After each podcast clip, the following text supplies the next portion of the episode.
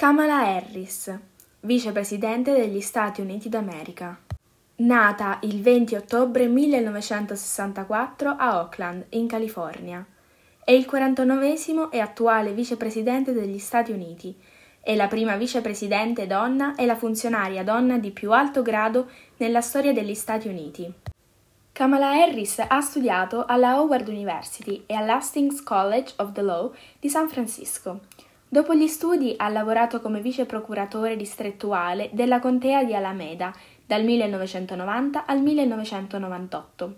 Dopo aver lavorato per due anni presso quell'ufficio, nel 2003 è stata eletta procuratrice distrettuale di San Francisco.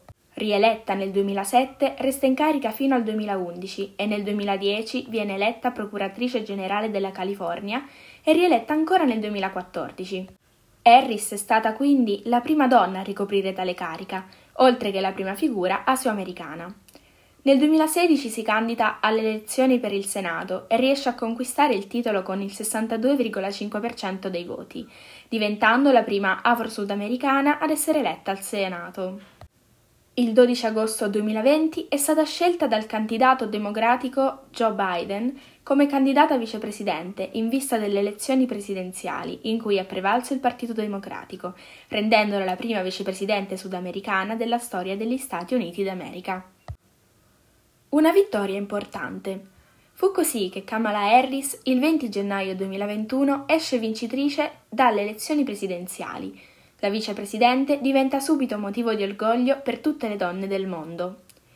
Il Senato americano risulta composto da 50 senatori e 50 repubblicani, poiché, secondo la Costituzione, il vicepresidente presiede l'Assemblea e ha diritto di voto.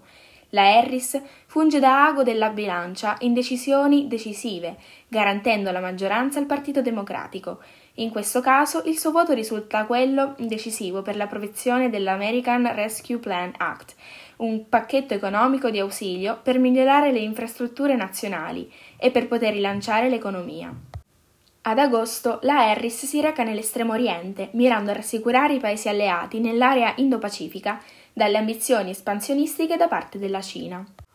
Inoltre inizia subito a partecipare alle proteste in relazione alla tragica morte di George Floyd, organizzate da per lo più giovani, conseguendo il movimento Black Lives Matter, ma non solo, partecipa anche a manifestazioni LGBTQ, guadagnandosi consens- consensi da parte della popolazione americana.